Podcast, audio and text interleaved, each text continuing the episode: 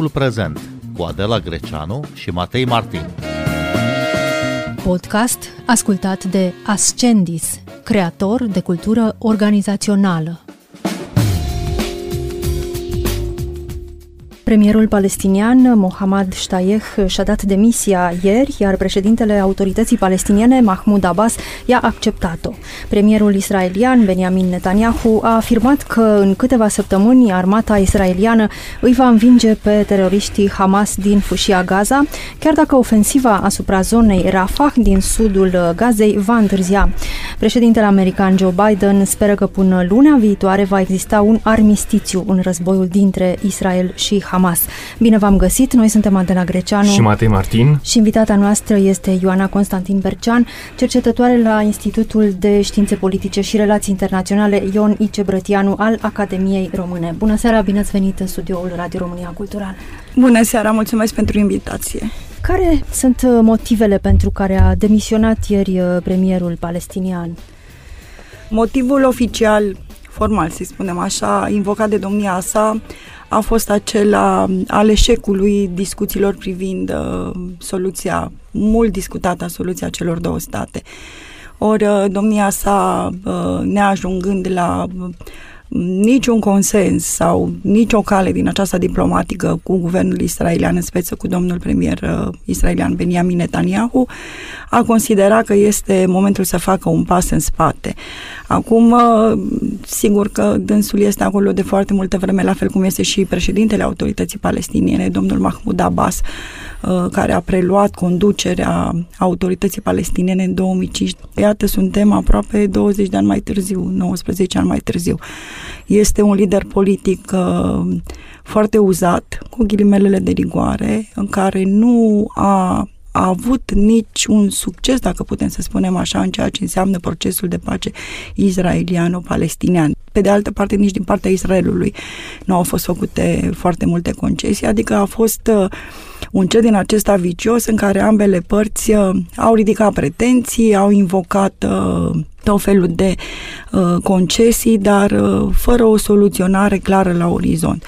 Ori uh, demisia uh, prim-ministrului autorității palestiniene nu produce nicio schimbare palpabilă. Este doar de imagine, poate în dorința de a revigora ceva, dar aici este o altă problemă. Nimeni din guvernul autorității palestiniene, nici președintele, nici premierul, uh, nu au crescut un viitor politician sau un viitor lider care ar putea să le urmeze la conducerea acestei entități. Noi nu vorbim despre un stat palestinian, vorbim despre o entitate recunoscută de un anumit număr de țări. Este entitatea reprezentativă a palestinienilor, nu care intră în discuții, negocieri diplomatice sau are diverse uh, misiuni diplomatice uh, pe teritoriul anumitor state, dar uh, nu există niciun lider mai tânăr care să vină din urmă, nu care să fie rupt sau să fie absolut independent de Fatah, de Hamas sau care să fie deasupra oricărei suspiciuni de relații cu vreo grupare teroristă sau mai radicală. Deci nu considerați că dialogul s-ar putea relansa acum odată cu schimbarea de premier? Dialogul este complicat de re- reluat sau de relansat pentru că a fost lansat de atâtea ori încât le-am pierdut șirul până la urmă. Uh, urmarea o știm și ne-a adus exact în acest moment în care noi suntem acum.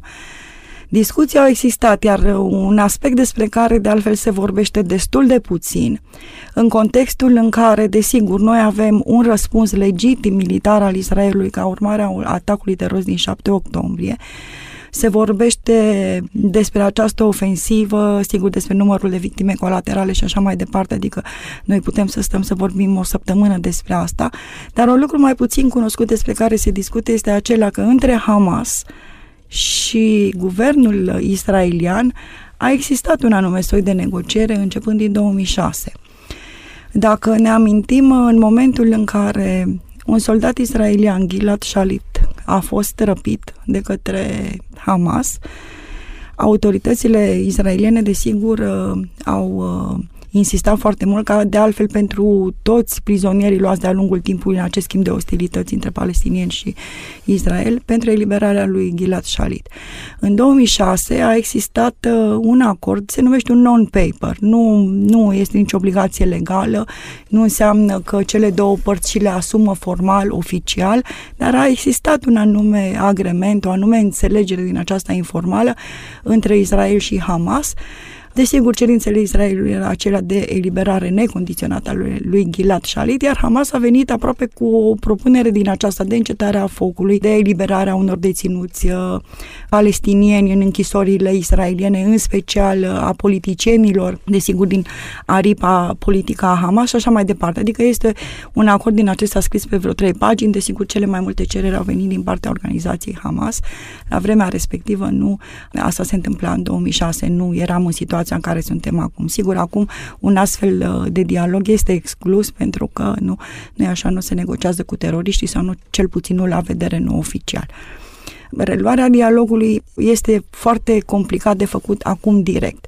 Ea se poate face, dar uh, prin uh, intermediari sau cu intermediari. Iar intermediarul cel mai potrivit în această situație este, desigur, Statele Unite, dincolo de sprijinul pe care îl acordă din totdeauna statul israelian, dar și cu o implicare uh, necesară a statelor uh, din lumea arabă, în special a Egiptului și a Iordaniei. Insist asupra Egiptului pentru că este primul stat din lumea arabă care a recunoscut Israelul și a semnat un tratat de pace, atenție foarte important, în 1979 crezându-se că acel tratat de pace va fi prima cărămidă, nu așa, dintr-o fundație din aceasta foarte solidă a unui viitor proces de pace regională.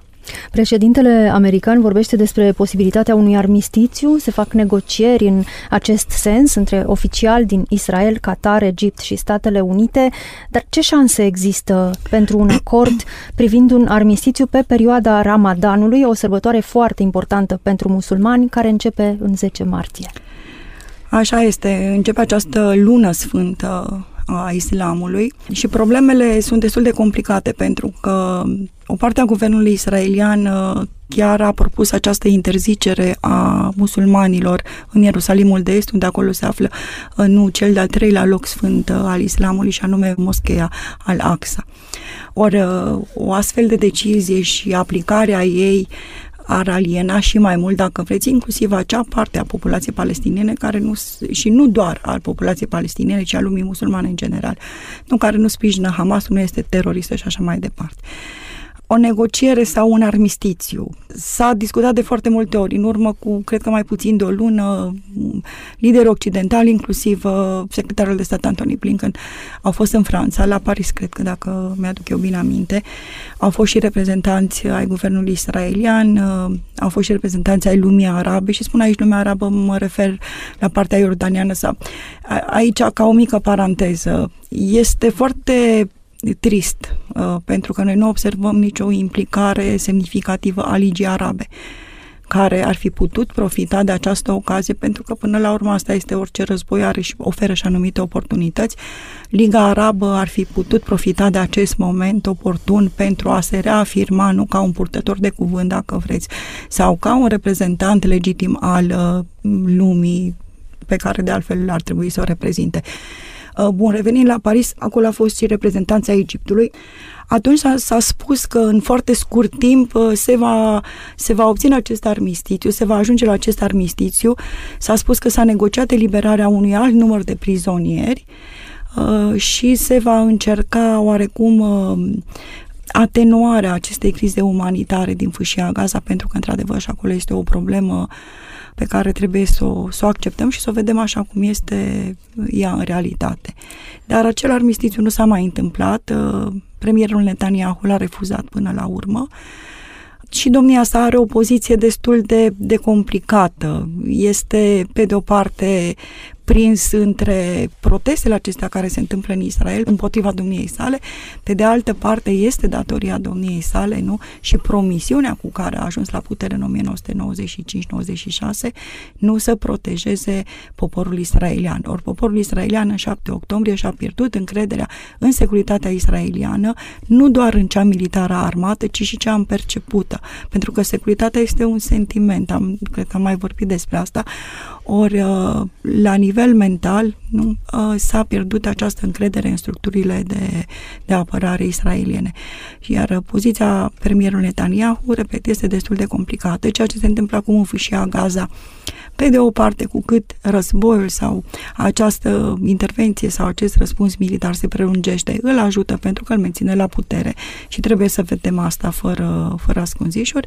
Pe de altă parte, cu cât numărul victimelor colaterale va crește în Palestina, cu cât numărul copiilor uciși va fi mai mare, asta va fi o problemă, va fi uh, un semn foarte serios de întrebare asupra, să spunem, moștenirii sale politice pe plan regional. Păi, în plan internațional, ce credibilitate mai are premierul israelian în condițiile în care violențele de acum din Gaza depășesc orice imaginație până la urmă? Statele Unite și-au luat un angajament de protecție și de securizare a Israelului, indiferent cine este prim-ministru sau uh, președinte. În ceea ce privește persoana primului ministru aici, este o discuție foarte complicată. Domnia sa este la putere, cum spuneam, nu de mai bine de 20 de ani, cu mici intermețuri din acestea. Nu? A fost o perioadă de 2-3 ani în care au fost 5 sau 6 rânduri de alegeri, pentru că nu se reușea formarea unei coaliții, apoi s-a ajuns la acea majoritate rotativă, am promutat și noi de acolo ceva nu? Uh, și iată, din nou a ajuns să iese din nou prim-ministru. Asta înseamnă că pe plan uh, domestic, pe plan intern, are un anume soi de uh, legitimitate. Acum nu știu cât uh, sau care mai este rata de încredere a domniei sale după toate evenimentele. Pe plan internațional, discuția este pe cât de complicată pe alocuri uh, aproape hilară, nu? Că am văzut cu toții acele dezvăluiri, nu? În care președintele Biden a făcut niște trimite și referințe la adresa uh, premierului Netanyahu uh, nu foarte diplomatice, nu foarte prietenoase. Desigur că este reprezentantul legal și legitim al Israelului și fiecare lider occidental care va dori să discute, nu să se angajeze într-un dialog diplomatic, Uh, va trebui să discute cu domnia sa. Fie că le place, fie că nu le place de el. Aici nu mai este vorba de simpatii sau antipatii. Este persoana care conduce acest guvern de război și va fi acolo până când poporul israelian va decide altfel sau până când justiția din Israel va hotărâ că este timpul ca domnia sa să răspundă, nu știu, pentru diverse acte uh, care preced de fapt atacul din 7 octombrie.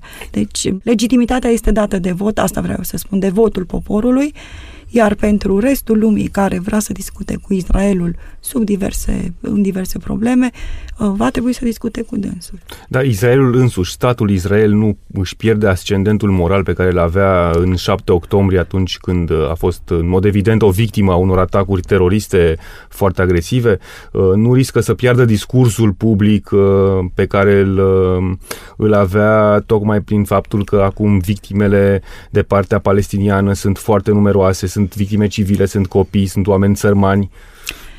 Acesta a fost un subiect despre care eu cred că am vorbit chiar la trei zile după atacul terorist din 7 octombrie. Întâmplarea a făcut să fiu la o conferință, la un eveniment și exact această temă am abordat-o.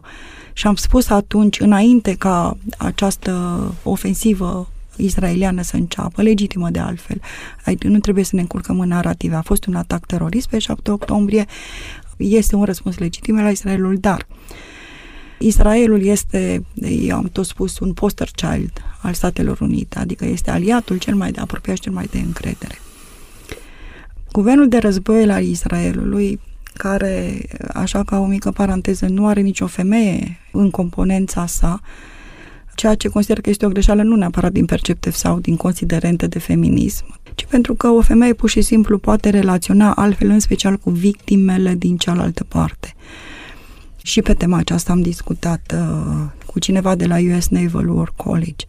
Israelul trebuia să ia exemplul Statelor Unite. După 20 de ani în Afganistan și în Irak, uh, Statele Unite uh, s-au retras de acolo fără să fi reușit acel nation building, democratizare, din potrivă numărul victimelor, a fost foarte mare și de o parte și de alta. Plus că această perioadă de 20 de ani a campaniilor militare americane din uh, Irak și Afganistan au fost presărate cu unele momente mai puțin etice, mai puțin uh, corecte, dar Statele Unite și-au asumat acele greșeli de la Fallujah, de la Bucraib uh, și au mai fost și alte locuri mai mici, mai puțin cunoscute.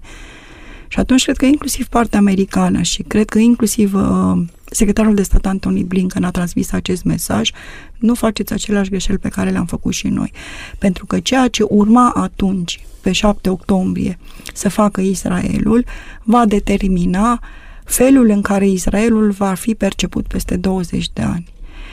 Uh, și vrei să fii perceput cu ascendentul moral pe care l-ai acum, pentru că toată lumea respectă Israelul, toată lumea respectă sau ar trebui să respecte. Dar eu cred că majoritatea oamenilor respectă memoria Holocaustului, nu? Israelul sau populația, evrei, uh, sunt o civilizație care au trecut prin niște încercări absolut traumatizante și de acolo și lupta lor continuă pentru supraviețuire, nu? Și uh, rezistența și reziliența lor.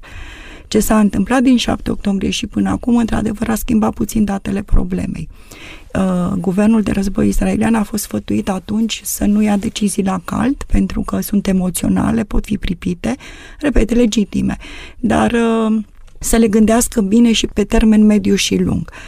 Din momentul acela până acum, într-adevăr, vorbim de 30.000 de victime colaterale. Bun, nu știm acum câți dintre acei care au fost uh, și-au pierdut viața erau uh, militanți teroriști Hamas, dar uh, cifrele copiilor uciși diferă între 8.000 și 13.000 și discuția continuă și este foarte complicată, pentru că așa cum scria în Conversation, o publicație australiană, noi trebuie să înțelegem următorul lucru. Palestinienii văd acest moment prin ochii lor, israelienii văd acest lucru prin ochii lor, ai victimelor, a celor ucis pe 7 octombrie și prin ochii ostaticilor care încă se află în ascunzișurile acestea ale Hamas.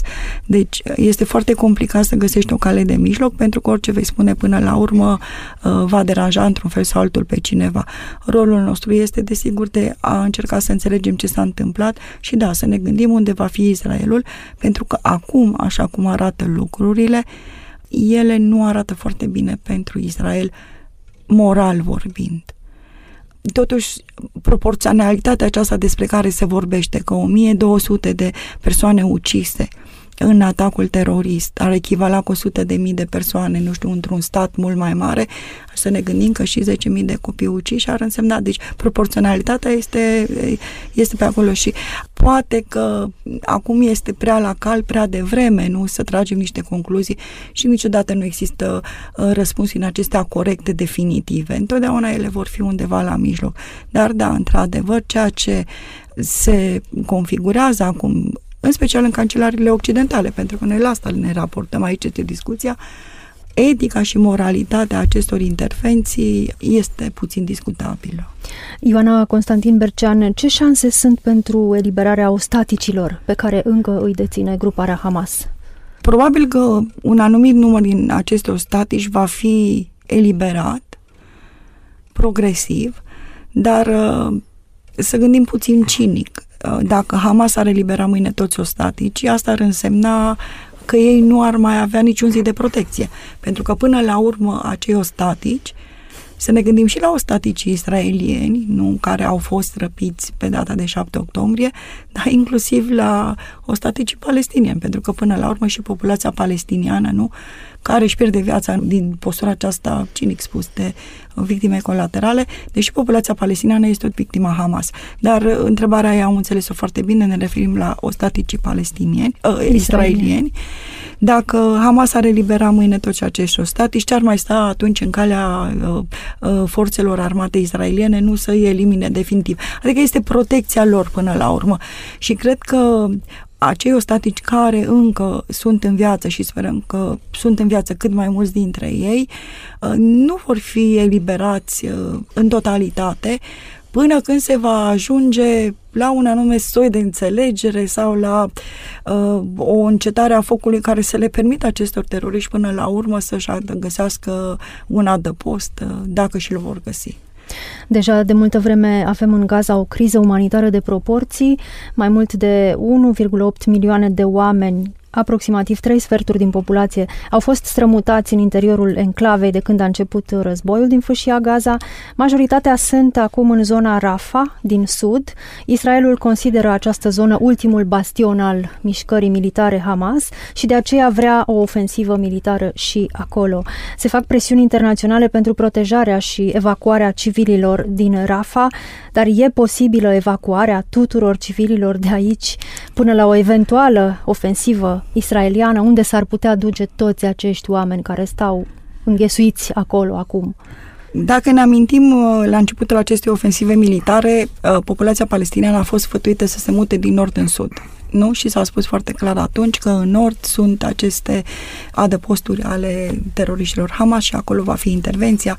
A fost și atunci o întreagă discuție, vor să plece, nu vor să plece. Acum au plecat, au ajuns în, în Rafa, în partea de sud, în orașul Rafa în special. Imposibil nu ar fi de evacuat, pentru că un lucru foarte bun aici și dacă ocazional mai criticăm, nu trebuie să spunem și când politicienii fac lucruri bune sau iau decizii înțelepte. Premierul Netanyahu a amânat această ofensivă în Rafa cu câteva săptămâni, nu a menționat exact data când se va întâmpla, dar în câteva săptămâni această populație ar putea fi evacuată. Uh, deci nu a început această intervenție militară imediat pentru că atunci numărul victimelor cu siguranță s-ar fi, uh, nu știu, dublat, triplat, nu, nu pot să spun, dar cu siguranță ar fi crescut. Deci a acordat o perioadă de câteva săptămâni populației palestiniene să se relocheze sau statelor uh, uh, regionale nu să găsească o soluție sau Occidentului să găsească o soluție pentru cei peste un milion și jumătate de oameni. Problema se pune în felul următor, unde vor merge acești oameni. Se arată adesea cu degetul înspre statele arabe, în special spre Iordania și Egipt, pentru că Rafa este uh, chiar la granița cu Egiptul, nu? Și sunt învinovățite aceste state pentru că nu vor să primească refugiați palestinieni. Acum, uh, problema se pune în felul următor. Discutăm pe două paliere, unul securitar și unul civilizațional. Atât Iordania cât și Egiptul, dar vorbim în special Egiptul aici, nu? Pentru că este și proximitatea aceasta fizică până la urmă. Uh, nici în Egipt situația nu este foarte simplă din punct de vedere securitar. În momentul în care tu primești peste un milion de refugiați, într-o țară care are deja probleme economice, pe de o parte, printre acei refugiați se pot infiltra și teroriști Hamas, și asta ar fi o problemă, nu? Ei având o problemă deja cu frăția musulmană, egiptenii spun, ori în momentul în care tu mai aduci încă un milion și ceva de, uh, de oameni, sigur că și presiunea economică va crește, te poți uh, confrunta cu revolte interne, ori uh, Egiptul este controlat și ținut așa cu o mână forte de vechiul și noul președinte Sisi. Deci asta ar fi o problemă securitară. Pentru Egipt să aducă acești oameni uh, pe teritoriul său, se crede că reprezintă un risc la adresa securității statului până la urmă. Iar cealaltă problemă pleacă din 1949 pentru că toată lumea arabă știe sau este aproape convinsă că dacă această populație palestiniană va părăsi acest teritoriu din fâșia Gaza, nu se va mai întoarce niciodată acolo. Și atunci, desigur că noi avem deja în Iordania, nu peste un milion de palestinieni refugiați după catastrofa Nakba, nu din 1949, și atunci ce se va întâmpla sau ce crede lumea arabă că se va întâmpla cu acest teritoriu din fâșia Gaza care ar trebui să facă parte din soluția celor două state? Ei spun că dacă populația palestiniană va pleca de acolo, Israelul va curăța acea zonă și o va coloniza. Pe scurt, despre asta este vorba. Și de aici reticența lumii arabe nu de a primi această populație. Dar, uh, cu siguranță, această ofensivă militară sau nouă ofensivă militară israeliană uh, trebuie să înceapă abia după ce se va găsi o soluție, pentru că totuși vorbim de peste un milion de oameni și atunci lucrurile deja se vor complica. Întrebarea este pe termen ceva mai lung decât uh, doar în uh, avalul acestei uh, posibile noi ofensive israeliene, în sensul că ce se va întâmpla după război, ce se va întâmpla după război cu aceste milioane de oameni care rămân totuși într-o țară complet distrusă. Aceasta este o principala întrebare care i s-a pus de foarte multe ori și premierul Netanyahu, pentru că o singură dată cred că acum două zile a ieșit, cu o propunere sau cu o strategie post-război sau pentru ziua de după. Ziua de după încă noi nu știm când va fi. Dar Iar, va urma. Evident că ea va veni, dar când va veni, Premierul Netanyahu s-a referit la o militarizare a, sau la un control militar al fâșiei Gaza, la un control aproape iminamente israelian și așa mai departe. Ori acest lucru, desigur, că nu este nici pe departe ceea ce își dorește populația palestiniană. Eu am mai spus acest lucru și deși pare paradoxal sau chiar un oximoron, dacă, uh, și foarte cinic de altfel, dar asta este realitatea, pentru că până la urmă relațiile internaționale drepturile omului sau, să spunem așa, moralitatea aceasta este discutată și discutabilă, iar diplomația este despre compromis.